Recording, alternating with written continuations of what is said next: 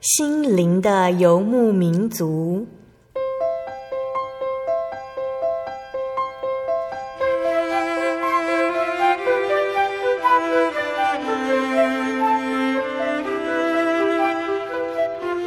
在这个谁都不管谁的后现代社会里，每个人的心灵都是游牧民族。成长的过程就是寻找的过程。每一颗漂泊的心灵，其实都在寻找生命的绿洲。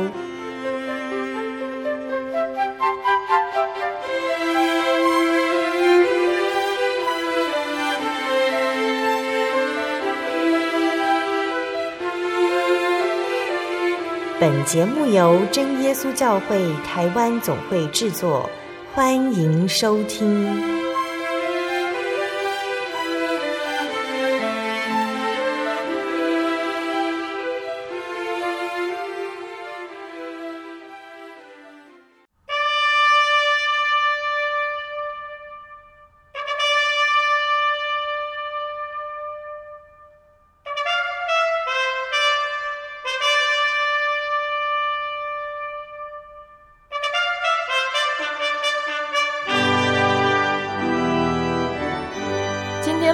节目是第九百一十七集《小人物悲喜，黑暗中寻见光明》。节目访问到的是真耶稣教会丰源教会的张娇儿姐妹。娇儿姐她原本出生于传统信仰的家庭哦，她的家人都很虔诚的信奉拜神，对于庙里的侍奉都出钱出力，竭尽心力的付出。可是，在虔诚侍奉的背后呢，一家人却感受不到神明保守的平安同在。那在娇儿姐的父亲过世之后呢，她的先生因为公司转移往大陆发展而失去了工作，生活经济开始走下坡。娇儿姐为家庭生计奔波，感到身心俱疲，还几次兴起了自杀的念头。当生命陷入低潮，主耶稣向娇儿姐伸出慈爱的手，告诉她还有耶稣可以依靠。后来，娇儿姐的先生罹患了癌症。原本是无神论者的先生，在日渐严重的病情中，娇儿姐得见主耶稣给予的恩典和带领，更找到了生命真正的归属。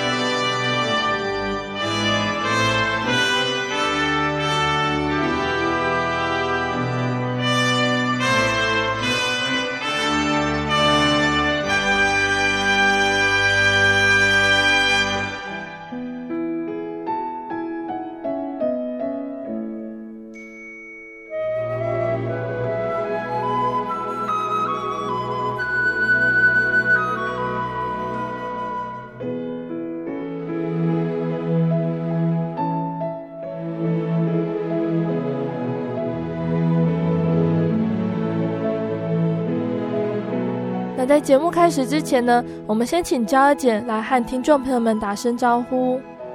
感谢主，主持人好，大家好，我是张娇娥，现属丰原真耶稣教会。我们要先来请问娇儿姐哦，在你还没有来信主之前呢，你的家庭信仰是什么样的情况呢？诶，我是出生于传统信仰的家庭，啊，父母都曾担任那个丰原两间大庙的委员和诵经员。嗯，啊。每逢那个庙里办那个节庆或中元普渡的时候，还是有那个进香团要来访时哈，父亲总会要我参与其中，帮忙那个庙里的事务。嗯，嘿，啊，甚至常有全家总动员到庙里去协助做敲锣打鼓或配合开车的那个事情。嗯，啊，对庙里的事务可说是出钱又出力的，很竭尽心力的。可是，在父亲虔诚侍奉的那个态度中，哈，虽然很竭尽心力在做付出，可是却感受不到平安的同在。家里的事能层出不穷的发生。嗯，因为父亲年近八十了嘛，他生八个儿女，四男四女，哦啊，就是有四个儿子，就是在婚姻上都离异，哦，所以说父亲真的是很心情也是很煎熬了。啊，四个女儿当中就有三个过世，年纪轻轻的，像四十几岁也过世。啊，因为小妹就是妹婿，看到这样的情形，他会害怕，他结果就跟小妹离婚。哇，造成小妹这样，这心情呢，真的受到很大的影响。嗯，啊，结果九二一地震那年，父亲因为癌末过世，他因为皮肤癌嘛，啊过世。啊，离世时哈，仪容就是很暗沉，脸上充满着愁烦忧虑，感叹说父亲生前未能安享晚年，过世的时候心中的愁苦无处交托，心里很不平安，又找不到依靠。嗯，那时候我真的看到父亲这样，我虽然也跟他在庙里也是这样在参饮，可是看到这样，我真的心情感到不知道怎么解释了，就想说为什么那么虔诚的老人家。那么虔诚在侍奉的老人家，嗯，为什么会家里会那么多的不平安呢？小弟也不坏啊，为什么？嗯，为什么会有这样的情形？我说真的，我真的想不通了。嗯、哦，啊，你看父亲年纪那么老了，还要为为孙子啦、为儿子啦事情这样操心忙碌，我心里真的很不舍。嗯，如果说以现在我认识主耶稣后来讲了。我只能解释说，只因为当时在信仰上缺乏那个真知识，无法分辨说那个被造者跟造物者的真伪。就是说，真神是造我们嘛，嗯，啊，那个假神是人手所造啊，嗯，是随从人的心思所雕刻而成的啊，啊，而且又那么多，你拜也拜不完。那时候我真的心里很疑惑，说为什么真神不要只有一位呢？为什么要那么多呢？嗯，而且呢，为什么人在隔壁就有？有一间庙，就是有一位神的，为什么还要到远处舍近求远去找同一位神的？为什么能力会不同呢？心里真的很疑惑。我看到爸爸身上的信仰，就是因为哈无知盲从传统的崇拜了。我现在只能这样想了哈，终然一生花尽的心力，也只是徒劳一场啊！啊，不能得到神的纪念，这实在很遗憾，也很也让我很难过了。啊，父母所遭遇的那个不平安，亲朋都以为说是风水出的问题。嗯，昭和姐哦，从你小的时候开始，你的家庭就一直很热衷在传统信仰的侍奉上面。那那个时候，你有去想过基督教是什么样的宗教呢？有没有想过去信仰基督教？没有呢，那时候也是因为无知哈、哦，无知了啊，而且又在拜拜的那个阶段哈、哦，只会想说，还是求偶像帮助了。也是这样，常到庙里去帮忙，也是顺顺路是到那一边，也是去求偶像，说能够让我得到平安，爸爸的家庭也得看得到平安。哦，那时候真的对基基督教只是说那只是外国的神嘛，比较不认识啦。而且是那时候是因为我先生是因为在高中的时候有接触到那个圣经，他们高中的时候在布里高工嘛，有接触到那个圣经，他那时候就是对那个基督教的那个理论。比较认同，所以我常常带孩子去拜拜的时候，回来都被他骂，无知拜人人手所所雕刻的木头。那时候我真的很生气，我常常为了这样跟他吵架。后来去拜拜，我就用偷偷拜拜啊，嗯，我就不要让他知道啊。所以他读圣经，可是他其实还是无神论者，他是认同基督教的想法。对对对。嗯，所以我爸爸在庙里服侍的时候，都有叫他过去。他是没有拜拜，可是他会去帮忙。嗯，他没有去拿香，可是他还是去帮忙。对我爸爸真的很尊重，又孝顺，所以说我爸爸讲的话他会听，嗯，他会去配合我爸爸。那后来娇儿姐是因为什么原因去接触到真耶稣教会呢？耶伯记二十二章二十一节，要得平安和福气，必须找对神。感谢主，让我来认识他哈。嗯，啊，父亲过世那年，外子的公司忽然就是要转移到大陆去设厂。嗯，啊，那时候先生因为没有了工作嘛，他就把身边的那个积蓄都拿去投资在那个中古车的生意上，嗯，哦，啊，结果那那时候就因为又受了景气的影响，结果那个中古车生意就没有了生意嘛，就草草就结束了，哦，也是真的受了景气影响啊，结束的了，哦，就想说没有办法做就关掉了，最后就是以赔钱做结束啊，啊，那时候生活就开始走下坡。啊，像每月那个房贷啦，每月汇钱啦，生活费用的压力啦。渐渐成为我肩肩颈上的重担，嗯，每夜就哦很疲于应付了，日子就过得很艰巨。那时候身心真的是疲惫不堪，那段日子呢真的很难熬，加上我对父亲的思念，那时候真的承受很大的痛苦。想说那时候好几次哈，就想以自杀了结。真的在万念俱灰的当时，我就是在公寓，我们那个公寓就是在六楼嘛。在顶楼我有种一些花，就在顶楼浇花的时候，我在浇花的时候情绪一时的崩溃，就痛哭了出来。哦，随心境就说了一句话说：如果信佛教是如此的坎坷不断，那不如去信耶稣好了啦。那时候就随心情说的这一句话，结果说过我就忘记了，就没有再记得了哈。嗯，感谢主。神的灵明垂听了我的苦情啊！那时候我不会祷告，因为还没有认识他，不会祷告啊。嗯、就是因为我的苦情，他不但拣选了我，也让我的家人在他的救恩上有份。嗯，所谓人的尽头是神的起头，感谢主。哦，几个月后呢，儿子在教会陈淑贞姐妹的引带下，儿子开始进入教会墓道。那时候还没进墓道的时候，儿子就是有一些。行为上的不好了，就是说有开车出去或者骑车子出去，看到人家比较不顺眼的，就会用三字经骂人。啊，行为方面就是比较有有缺失了。所以说他他去墓道的时候回来，有去听道理回来的时候，就让我先生第一次感受是说他的行为有改变，口气也是有改变，哦，比较不会那么像那么粗言什么这样。啊，那时候我也常常从儿子口中得知有关耶稣的事，他会回来会讲。会讲说妈去听看看嘛，可是呢，心里虽然很好奇呀、可是些阿姨家里那时候家里还供奉着那个偶像的东西哦，他很多东西还供奉在那个客厅里面。我那时候心里虽然很好奇，可是我不敢啊。儿子墓道期间呢，他说教会就是很多人常常会过来关心访问哦哦，而外子呢总会总会叫我说，叫我你去接待他们。啊，自己却躲到楼下 楼下朋友家去，不敢跟他们碰面。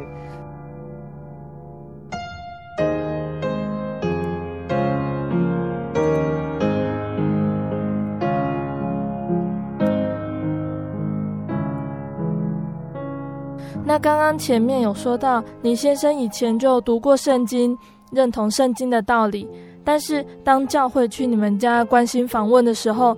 你现在还是会坚持无神论，他都会躲起来，不跟教会的人有所接触。那他是怎么样来信主的呢？感谢主啦！神为了要坚定我的信仰，啊，让我对他有更深层的认识，哈，嗯，啊，主的奇妙安排，啊，借由外子悔改受洗后的几项病症，全然的被医治，让我亲眼也见证主耶稣的全能作为和他神迹奇事的那个彰显。哦，以下见证这个外子在接受洗礼后生命的转变过程，让我来诉说哈他的那个见证嘿，感谢主，神的艰险哈，那让外子就是在在那癌症患癌症的时候，虽然那时候他教会来关心的时候，他都会躲避，啊不敢跟他们碰面，因为外子一向饮食比较不节制啦，啊很喜欢吃那个辛辣和煎炸的食物啊。所以常常有那个胃酸过多的严重现象，而且已经有过一次那个胃出血的情形。嗯，在民国九十年十月，又因为胃出血，哦，被儿女紧急的送往台中龙总，他做那个急诊。在输血过后，因为病情虽然是稳定了下来了，啊，但为了隔天要做那个胃镜检查，让他真的很感到惶恐不安，因为过去曾穿插过胃镜造成的那个疼痛阴影。我使他一直很害怕。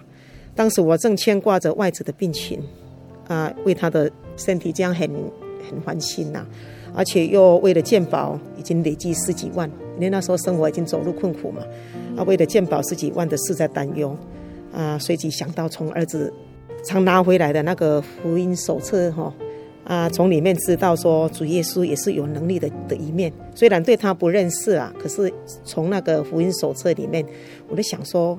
像人家讲说用气矿买，像试看看这样，我想说，过去总认为他是外国人的神嘛，就想说，既然儿子能过进去啊，那我也来求看看呐，啊，所以马上就向他做了三项的祈求啊，期望说体验他的能力哦，感谢主啊。第一呢，就是希望说外子在住院期间健保不要成为我的困扰哦。第二呢，就是希望说外子在照胃镜的时候不要再有吐血或是疼痛的情形。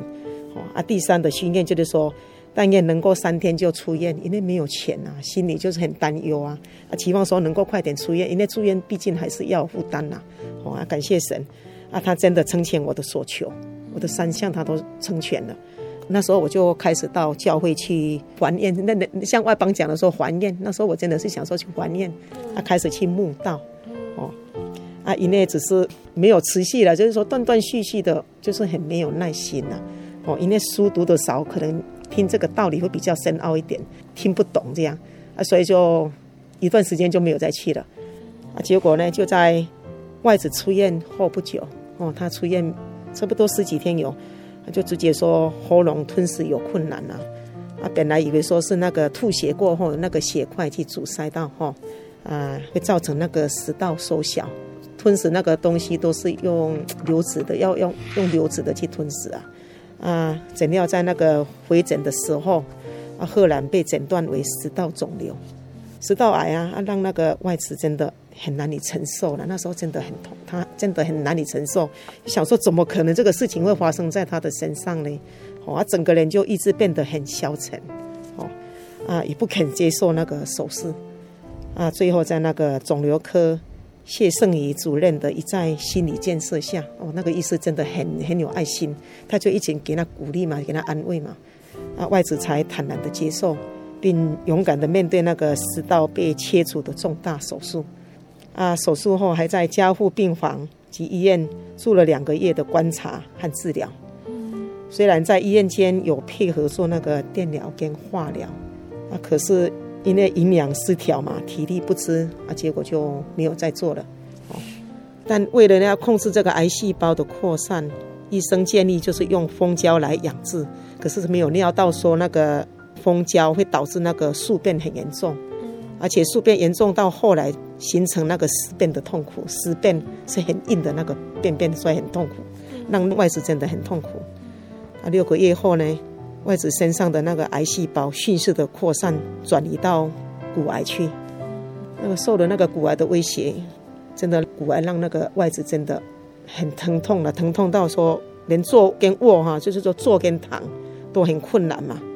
啊，如他形容说，像千万只蚂蚁在啃食肉般的疼楚，是痛不欲生的滋味。啊，他每天躺在床上更是煎熬。啊，止痛贴片一直频繁，常常要贴，就是本来是八个小时贴一次，结果到六个小时，到后来的两个小时，那时候已经几近是无效了。我那时候真的让他很痛苦了。啊，外子在每次回检，就有我们服兵役的那个儿子。啊，就是每次外子要回诊的时候，都会由他从军中请假回来，啊，帮爸爸带去医院做回诊。就是有一次要去做回诊的时候，要去做那个断层扫描的时候，我就觉得我本来是在做外销的工作，就还在手还在做工作，啊，就就在那时候儿子要带他出门的时候，我突然有一件那个莫名的那个预感，就向儿子想说：“你们等我一下，我跟你们去。”结果那一次我就跟他们去，啊，结果就在医院那个。断层扫描的仪器在扫描的途中，因为显影剂啊，就让我外子觉得说发生严重的过敏，差一点就造成休克啊。啊，那时候的情况就是很危急啊，大家都手忙脚乱啊，在做那个仪器检查，那个医生都很手忙脚乱，就说怎么会这样呢？就忙成一团啊。啊，为了要预防那个万一，那个主治医师就建议说，就去叫我让外子去住在医院观察一下哈。啊，诊治说。在住院的期间呢、啊，那个病情却接二连三的出现呢、啊，甚至危及到他的生命。我那时候真的很危急了。他就是说，他第一就是说解决那个食便的问题，哦，就切造成那个尿便的失禁啊。哦，那个尿便真的味道一同出来，那个味道也是很重了。啊，第二呢，就是说七天他没有合眼都没有睡觉，因为痛嘛，让他没有办法好好睡觉啊。啊，那一天医生就用那个。镇静剂让他服用，啊，结果呢？镇静剂的那个好像是有后遗症，是不是？就是说整夜让他意识模糊啊，哦，啊，吵到都没有办法睡觉，我们都没有办法睡觉，旁边的那个那个里面的病床的病患的都没有办法睡觉，整夜就这样吵啊，一直模糊这样乱吵啊。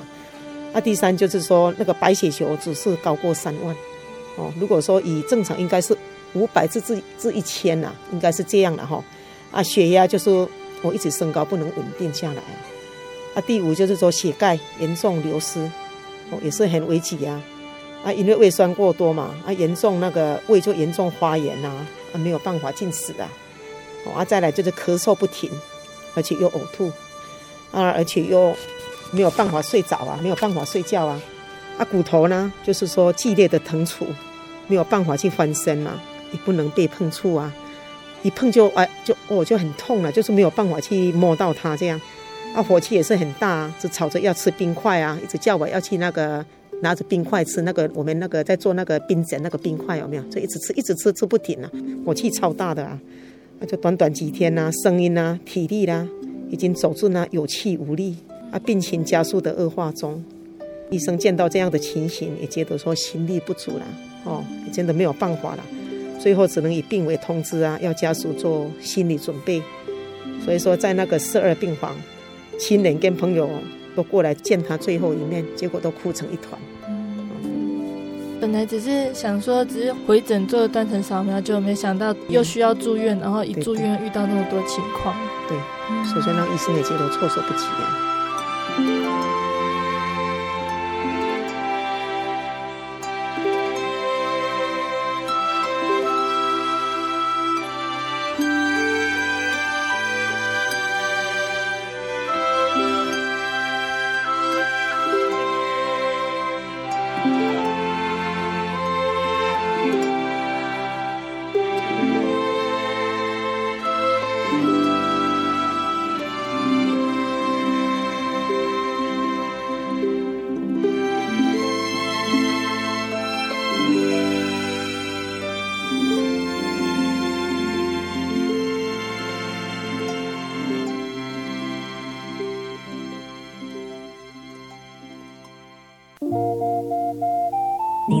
上曾经看过这样的招牌“真耶稣教会”吗？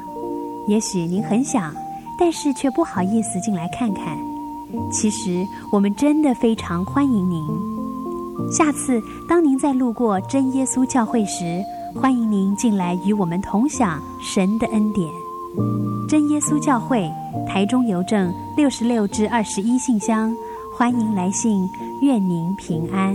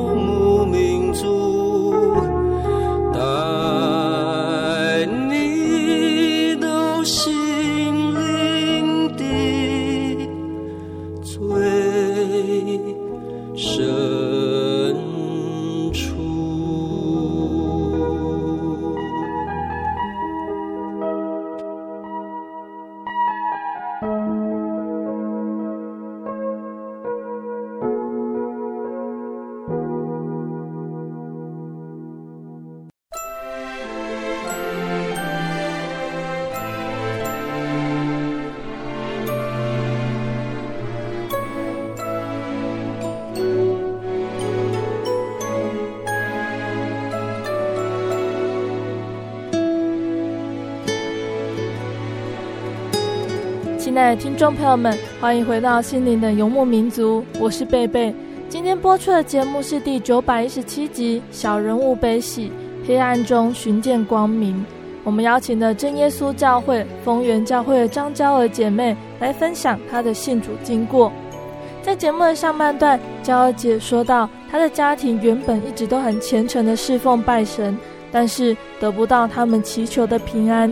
心灵和生活上的压力压得娇儿姐喘不过气来，直到儿子在朋友的介绍下到真耶稣教会慕道，开启一家人认识真神的道路。在此时，娇儿姐的先生却被检查出罹患了食道癌。在节目的下半段，娇儿姐要继续分享，在她陪着先生接受治疗的过程中，神是如何改变娇儿姐的生命，更坚定她的信仰呢？听众朋友们，千万别错过喽！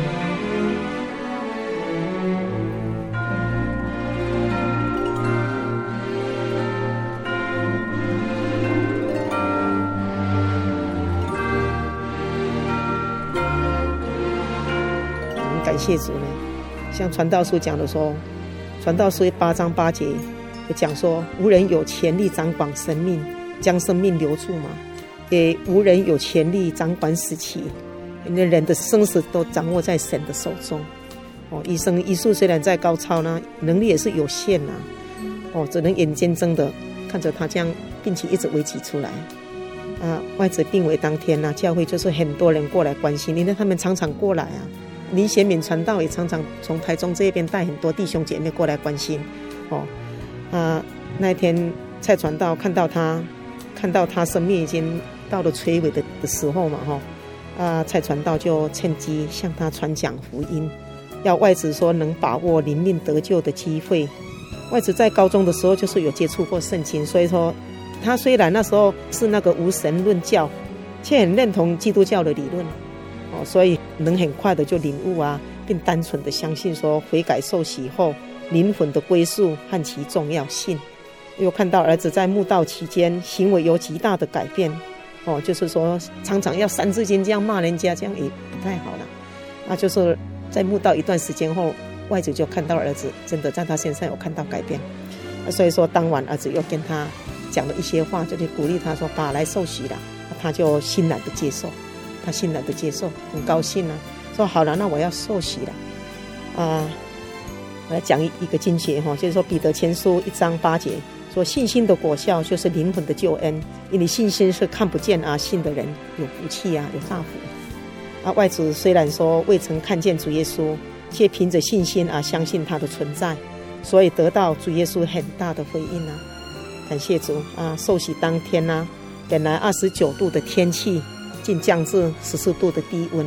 本来好好的天气，结果那一天就就变得很冷了、出门的时候说：“哇，怎么变这样？而且是出门前又下了一场大雨，使那个气温更寒冷。哦，那时候可是外子也没有说啊，说不要去了，什么都没有说拒绝说不要去，没有。啊，那天我就要护士说拔掉他身上的六罐点滴，因为他要受洗前身上还吊着六罐的点滴。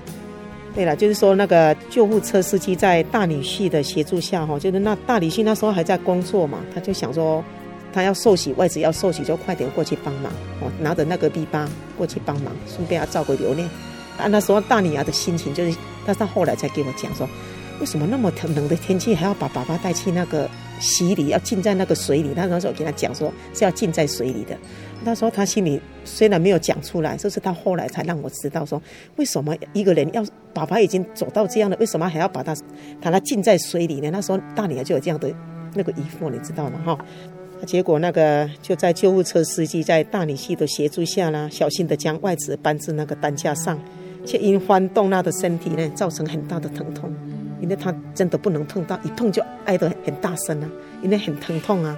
哦，那时候只见那个司机啦，一脸的不悦感，那个表情很不悦的，就是说，他虽然嘴巴在嘀咕，我有听到那一点点微小的声音的，说这个要死的人还这样给他搬动，他才这样折腾他。就这样想，我就我有听到那维维生就是有一点在这样唠叨这样念的，啊，结果在在推那个救护车的时候，哎，在推那个担架的时候，就是好像很不情愿这样啦，所以因为他的脸色就让我看得很很明显呐，啊，感谢主嘞，啊，救护车司机在抵达那个洗礼现场的时候，哈，嗯，看到很多那个教会的同龄，当时因实在我我都不认识他们啊，只认识的只是淑珍姐妹啊，人家看过他，而且很少跟他有交谈。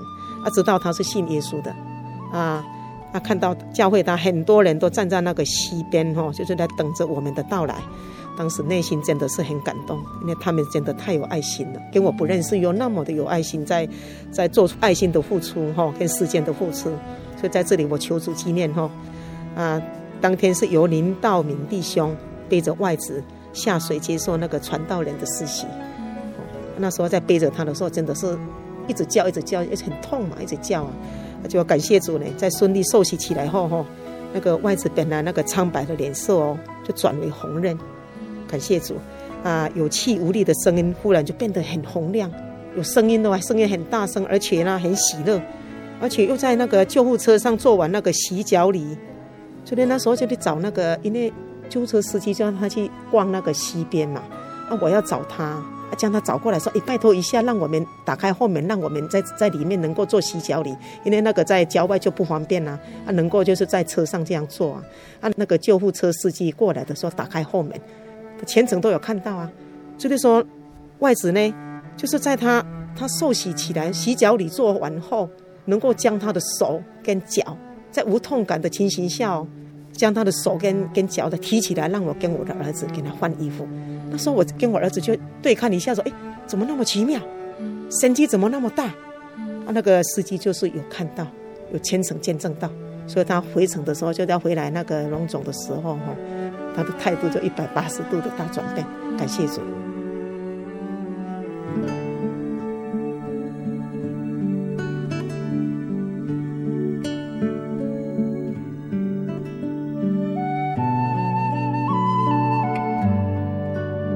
结果那个回到医院后哈，不但可直立坐在床边达三十分之久，可以跟那个病患，那个那时候格林的病患是一个住在水源路一个开工厂的，我我记得是他给我讲说他是在水源路开钢厂，哎，开开那个铁工厂的老板呐、啊。他因为他在等普通病房嘛，在等那个比较高级的那个病房了，病床了。啊，结果那时候因为客满嘛，所以他就要住在那个四二病房。那时候先生的情形他就有看到，因为从病危哦啊到受洗回来的时候，他都有看到。那时候先生回来的时候哈，在床上可以坐坐到三十分之久哈，而且又可以跟他开玩笑哦。他那时候又跟那个格林病患，他在问他说：“你去哪里？”啊，他就用开玩笑跟他讲说：“我去外面洗澡回来啊。”以开玩笑这样的口气跟他讲：“我去洗澡回来啊。”让他觉得说，让那个格林病患觉得说很好奇啊，怎么这样呢？他全程看到啊，他也是看得到啊。啊，那个四二病房的那个很多会那个护士跟格林那个很多隔壁的那个房间的病患，因为他知道说我们要去受洗，可能从护士那里听到，所以他们在我们受洗回来的时候，他们都跑过来看呐、都都跑过来看。啊，就是那个主治医师跟那个助理啊，也都觉得说真的很不可思议，说那个受洗的功效怎么那么大？他是有讲这样。哦，他也直接问我说：“你们是信什么的？”我我信什么的？我说：“那时候虽然我还不是说很常接触教会，可是我跟他讲，我们是信基督教的。我要给他这样讲。哦，感谢主呢哈！啊，外子当晚可以自己坐在椅子上洗头发，哇，神迹真的很大呢！啊，在我的那个胡子下，也可以自己洗澡啊，而且尿便都恢复正常，一切的那个病症都消失不见。感谢主。除了脚脚比较无力以外，哈，疼痛也暂时的消失，啊，让他很是喜乐，好几天都哦这样笑脸迎人的，真的看到人就笑，都笑笑眯眯的这样。那一天胃口也大开啊，隔天呢、啊、胃口就大开，就向我讨说要吃空吧，我已经买给他吃啊，很感谢主呢。而且那个十月二十六日那一天，就在教会举办秋季联年会嘛，哦啊，感谢主。儿子推他哈，推那个用轮椅推他，啊，他在轮椅上可以坐上那个三个小时之久，嗯，而且呢，可以专心的听其道理啊哈，并顺利的领到那个圣餐，哦，啊，十几天后，那个外子的病情又开始恶化，啊，马辉已无法止痛，在征求医师的同意下，我将外子转回省枫，就就近教会也比较近家里嘛，哦，啊，那时候。教会就是有很多朋友过来医院关心我们，而且为我们代祷。尤其在林明田弟兄的安排下，很快的住进了那个健保房，让我安心了不少。啊，虽然在医院中有经历魔鬼的做工，哦，魔鬼做工就是因为好像在是在过世的前三天呐、啊，我、哦、前三天就是有听到外子用，就是一直在喊我的名字，说叫我叫我救我了救我了，我想。那时候刚好有姐妹，有有姐妹，因为她也有圣灵，她过来关心。哦，我在想说啊，姐妹拜托，啊，那就帮我代求一下哈，因为我先生这样的情形，他也看得知道是魔鬼的工作嘛，一直在拉他，他很害怕，很惊恐啊。那时候我们马上就跪下来，跪在那个床边跪下来，啊，他有圣灵就为我们代祷。啊，我当时跟我儿子还没有圣灵，虽然是有受洗的，我先生是二十二受洗嘛，我们是二十五号受洗嘛。那时候就马上跪下来。求主耶稣说，快点将那个那个邪灵赶走。差不多五分钟的时间，感谢主，邪灵就走掉了，就没有在我我先生就没有再说再再有喊这样的情形，说害怕的情形，好啊，所以说在那个医院中，虽然也有了褥疮哦褥疮，但是神的保守看顾，感谢主，因为神的保守看顾了，渐渐的不再有疼痛的情形，也没有再喊痛，而且呢那个止痛碱也不用再用了。他就这样，有时候是意识清醒，有时候意识是模糊。清醒的时候还会向我讨说要吃冰，而且又向他女儿说：“你去买个东西来给我吃。”会向他女儿这样讲。好，啊晚上呢也让我有了喘息的空间，就是说弥补了多夜的失眠。因为在龙总的时候，真的一天睡不到四个小时，真的是哈没有睡眠了。啊，感谢主了，就是这样哈。回来丰原神风，就是让我这样有了那个睡眠的机会，就是多补足的睡眠。哦。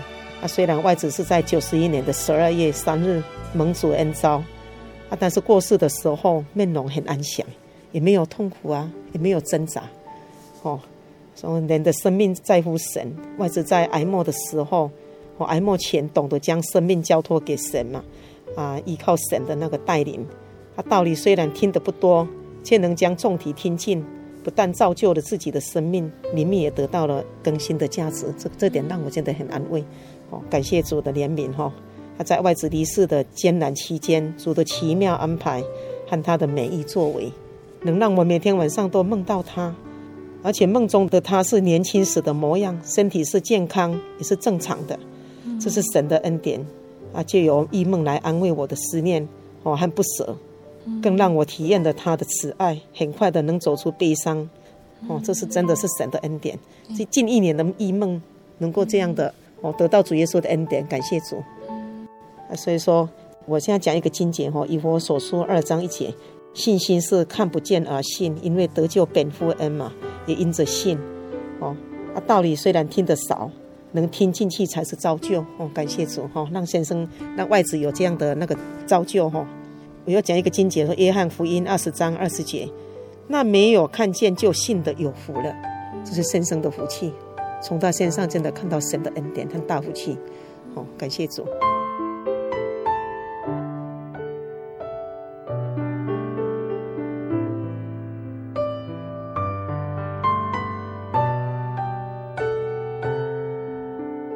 你的先生在受洗之后呢，他的病情本来有好转，但是最后还是恶化。蒙主恩召，对你来说，会不会对信仰有所怀疑呢？起初呢，因为对道理不懂，会想说为什么神就让他好了，为什么还要再让他走啦？虽然心里会有一种矛盾。嗯，那时候因为对道理不懂啊，不懂得说生命在神，哦，啊，他是借着外子，哦，就是生病期间呐，虽然经历身上那个骨癌的折腾啊，啊，他的肉体尝到那生不如死的痛苦滋味，哦。他在癌末时能单纯的相信和接受洗礼有赦罪的功能，灵魂也可以得到救赎的福音。啊，所以他马上马上就抓住这个要受洗的机会啊！啊，因而尝到主恩的回报。啊，神让他亲身体验，也亲眼见证神的全能作为彰显在他的身上嘛。可说是蒙福很大，也让我得到了很大的安慰。我想说，不要紧，既然是神的意思，那就顺顺服神的意思哦。因为信嘛，得了神那美好的证据啊，神给他在他身上彰显的神迹奇事做印证，这让我看到真的很大的神迹恩典。嗯，啊，过去哈虽然看到说很多很多位亲人朋友嘛，他们也是患了癌症嘛，他在癌末的时候哈，大多是痛苦结束，这个我都亲眼看到。啊，你看先生这样就跟他们真的这差别很大，感谢主，因为信啊得到这么大的恩典。哦，他虽然没有看到，可是他就是因为凭信心不凭眼见呐、啊，就得到主耶稣那么大的那个恩典在回应他。哦，所以让我们亲人也真的虽然心里很不舍很难过，可是真的得到很大的安慰。因为有主耶稣，反而不是说我们只是得到肉体上面的平安，我们的灵魂是有一个归属感，灵命的归属，对，嘿，天国的福分哈。如果以先生来讲啊。他如果说比较有真知识了，感谢主，让他有这个真知识能够去了解。哦，我以前因为无知啊，所以说只觉得说感到说很茫然，也不知道说那个传统信仰带给我的不平安。哦啊，结果感谢主，在主耶稣的拣选下，先生身上的恩典那么多，可以见证说，真的让我信对的神，找对的神，找对的依靠。啊，从先生身身上见证，让我觉得说，这个位神的那个潜能作为那么大，所以也坚定了我们的信仰。感谢主。从你先生生病到他接受了这个信仰，并且受洗之后呢，佳儿姐真正认识了这位真神哦。佳儿姐有想过，现在这份信仰和之前的一般民间信仰有什么差别呢？在我先生就是说，他受洗回来后，以后我就把那个偶像就给他除掉了，我自己亲身把他除掉的。那时候想说，既然要信耶稣了，就不要去信那个我无知的啦，哦，盲从这个传统的信仰啊。他真的虽然心里有疑惑，可是还是很矛盾，还是没有办法解释啦。因为我没有那个比较书读的少，而且在宗教信仰上我也比较不会去追求。就是从这里看到先生身上的这个见证，而且这个基督教的信仰让我真的体验。我说神神的那个能力作为真的很大。就这样，我跟我的家人来接受这个受洗，感谢主。而且女婿全家呢，他们一家五口一年后也来受洗。嗯感谢主。那娇儿姐，你娘家那边的家人在你受洗之后，他们对于这个信仰的想法是什么呢？会不会阻止你去教会呢？嗯，感谢主哈。虽然那时候我是传统的那个那个信仰，嗯，要来认识主耶稣前，是因为先生生病，在患病期间，就是因为身上的神迹恩典很大，嗯，而且呢，又我又让我亲眼见证。哦，神的恩典在我先先生身上真的很奇妙，所以那时候让我很好奇，而且我在想说，哎，应该他是我在找的神，应该是这样。嗯，因为那时候在拜偶像的时候，我真的有很多的疑问跟矛盾的地方，就是说，为什么要那么多神啊？同一位神为什么要有不同的能力呢？而且又要舍近求远去找神，那时候真的让我心里很是矛盾，可是不知道要怎么解释。嗯，我到后来从先生身上。看到主耶稣的恩典那么大，才让我坚定我自己的信仰，说我一定要信耶稣。感谢主啊！那时候我我信耶稣的时候，我妈妈虽然有一点反对，到后来因为我的坚持，也就认同了。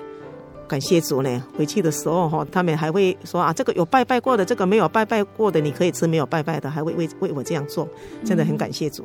我那神的恩典，哦，为我铺了这一条路，让我能更认识他哈。嗯。全家人呢，因为这份信仰来到教会之后，佳姐对于这个信仰的体验还有心得是什么呢？啊，感谢主哈！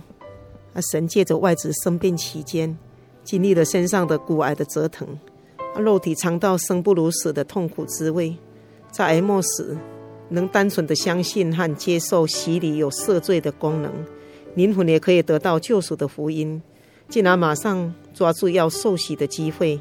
因而尝到主恩的回报，神让他亲身体验，也亲眼见证神的潜能作为彰显在他的身上，可说是蒙福很大。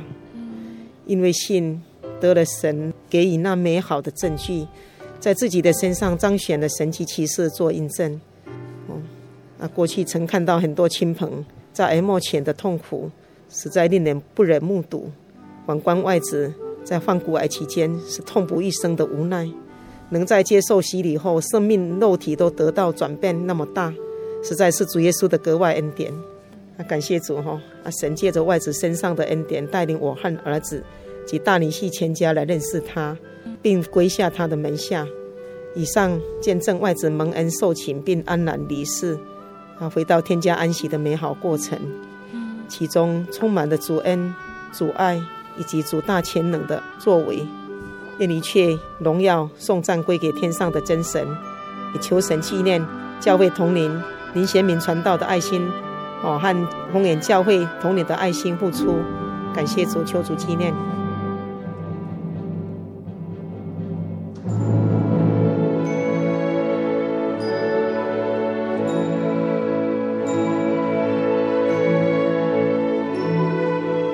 听完了佳儿姐分享的美好见证，那我们在见证的最后，再请佳儿姐来跟收音机旁的听众朋友们说些鼓励的话吧。感谢主哈，亲爱的朋友，人的生命哦，其实不在乎长或短，啊，最重要的是说能够这个这一条灵命能够说得到归宿，哦，活能活得到说救赎的那个价值，哦，我在痛苦患难中蒙神的恩典，哈啊，能够度过一切的为难，啊，在进而在他这里体验到平安的滋味，啊，感谢神，但愿说你们也能来和我共享他的意外恩典平安。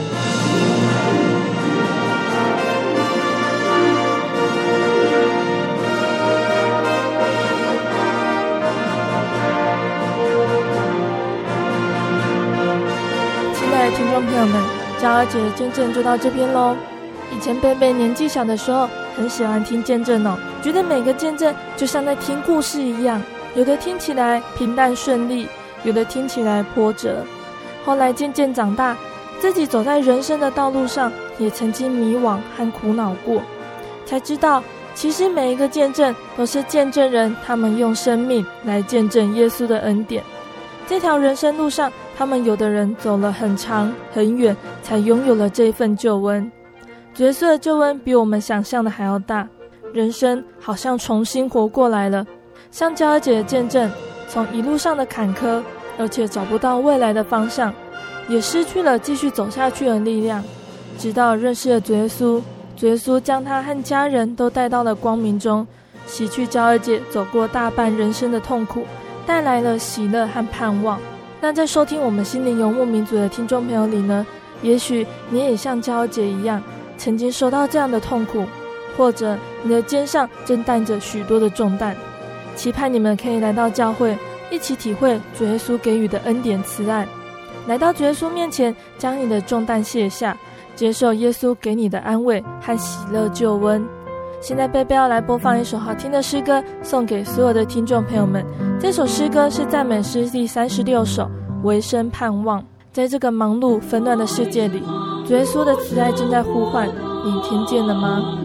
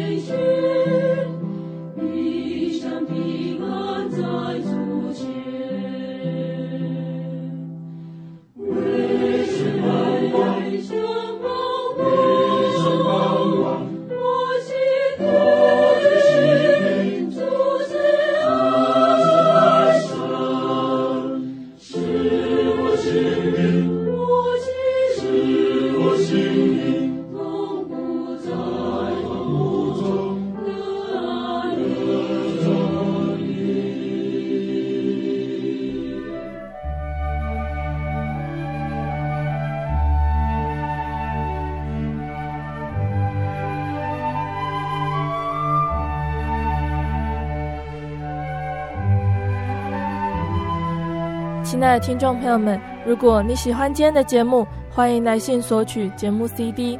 如果你想要更了解真耶稣教会和圣经道理，也欢迎来信索取圣经函授课程。来信请寄到台中邮政六十六支二十一号信箱，台中邮政六十六支二十一号信箱，或是传真零四二二四三六九六八零四二二四三六九六八。你也可以到网络上搜寻喜信网络家庭，搜寻你在家附近的真耶稣教会在哪里，就近参加教会聚会，认识这位真神耶稣。谢谢你收听今天的心灵游牧民族节目，我是贝贝，我们下个星期再见喽。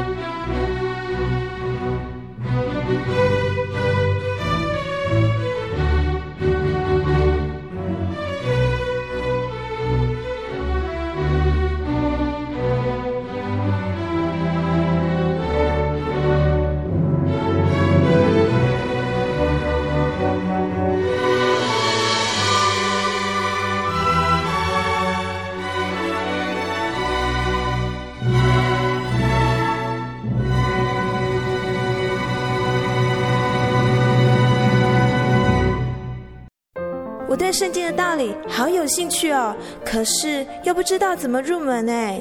你可以参加圣经函授课程啊！真的啊？那怎么报名？只要写下姓名、电话、地址，寄到台中邮政六十六至二十一号信箱，很快的，你就会收到第一课的课程了。赶快去寄吧。嗯。圣经函授课程能循序渐进的引导您更了解耶稣基督的福音。得到生命的滋润和来自信仰的力量。本课程完全免费，欢迎来信台中邮政六十六支二十一号信箱，请注明参加函授课程。愿神祝福您。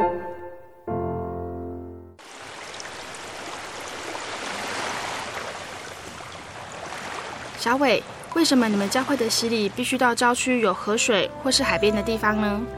哦，因为要在河水或是海边那一种流动的活水受洗，才有赦罪的功效啊！而且这样子才符合圣经的教训和耶稣的示范。嗯，可是洗礼不就是你们基督教会入教的仪式吗？哦，不是的，它不只是仪式，每个人都必须要悔改，信靠耶稣，并且奉主耶稣的名全身受洗，这样才能够有功效的重生哦，并且能够和神重新和好。哦，既然活水洗礼是跟每个人都有关系的，那我希望能够有更多的认识。好啊，你可以到你家附近的真耶稣教会，更深入的查考这方面的道理哦。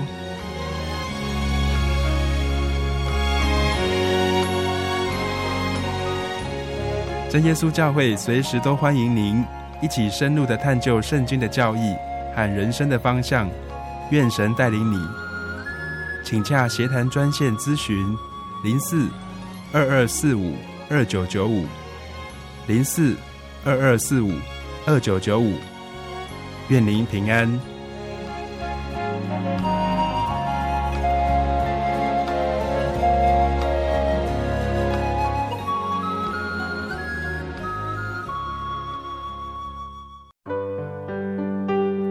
记得我的圣灵的那天。正是教会的秋季布道会，传道在台上勉励我们，要恒切的向主祈求那应许要赐给我们的圣灵。当我到台前，跪下来祷告不久，就被圣灵感动，舌头如火焰般的跳动了起来，就像圣经当中《使徒行传》所记载的情形，说出奇异的舌音，身体也跟着震动了起来。那个时候，我的心头火热，泛起阵阵的平安和喜乐，那种像是找到家、回到家的感觉，让我久久不能释怀。我知道自己已经得到了宝贵的圣灵，真实的体验耶稣升天之前所给我们的应许，就是相信他的人，要从腹中流出活水的江河来。这也是使徒彼得他们在五旬节的时候被浇灌所得到的圣灵。圣灵改变了我，在我的人生路途上陪伴我、指引我，让我真实的接触到主耶稣基督。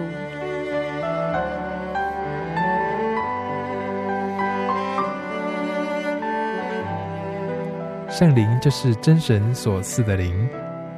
亲爱的朋友，使徒保罗曾经问以弗所教会的信徒：“你们信的时候受了圣灵没有？”他们回答说：“还没有。”假如你也想体验、接触这宝贵的圣灵，我们都非常欢迎您到各地的真耶稣教会，跟我们一同来查考，一同来祈求。您可以上喜信网站来查询各地真耶稣教会的地址。joy 点 org 点 tw，我们衷心的期盼你也可以跟我们一起来领受这宝贵的圣灵。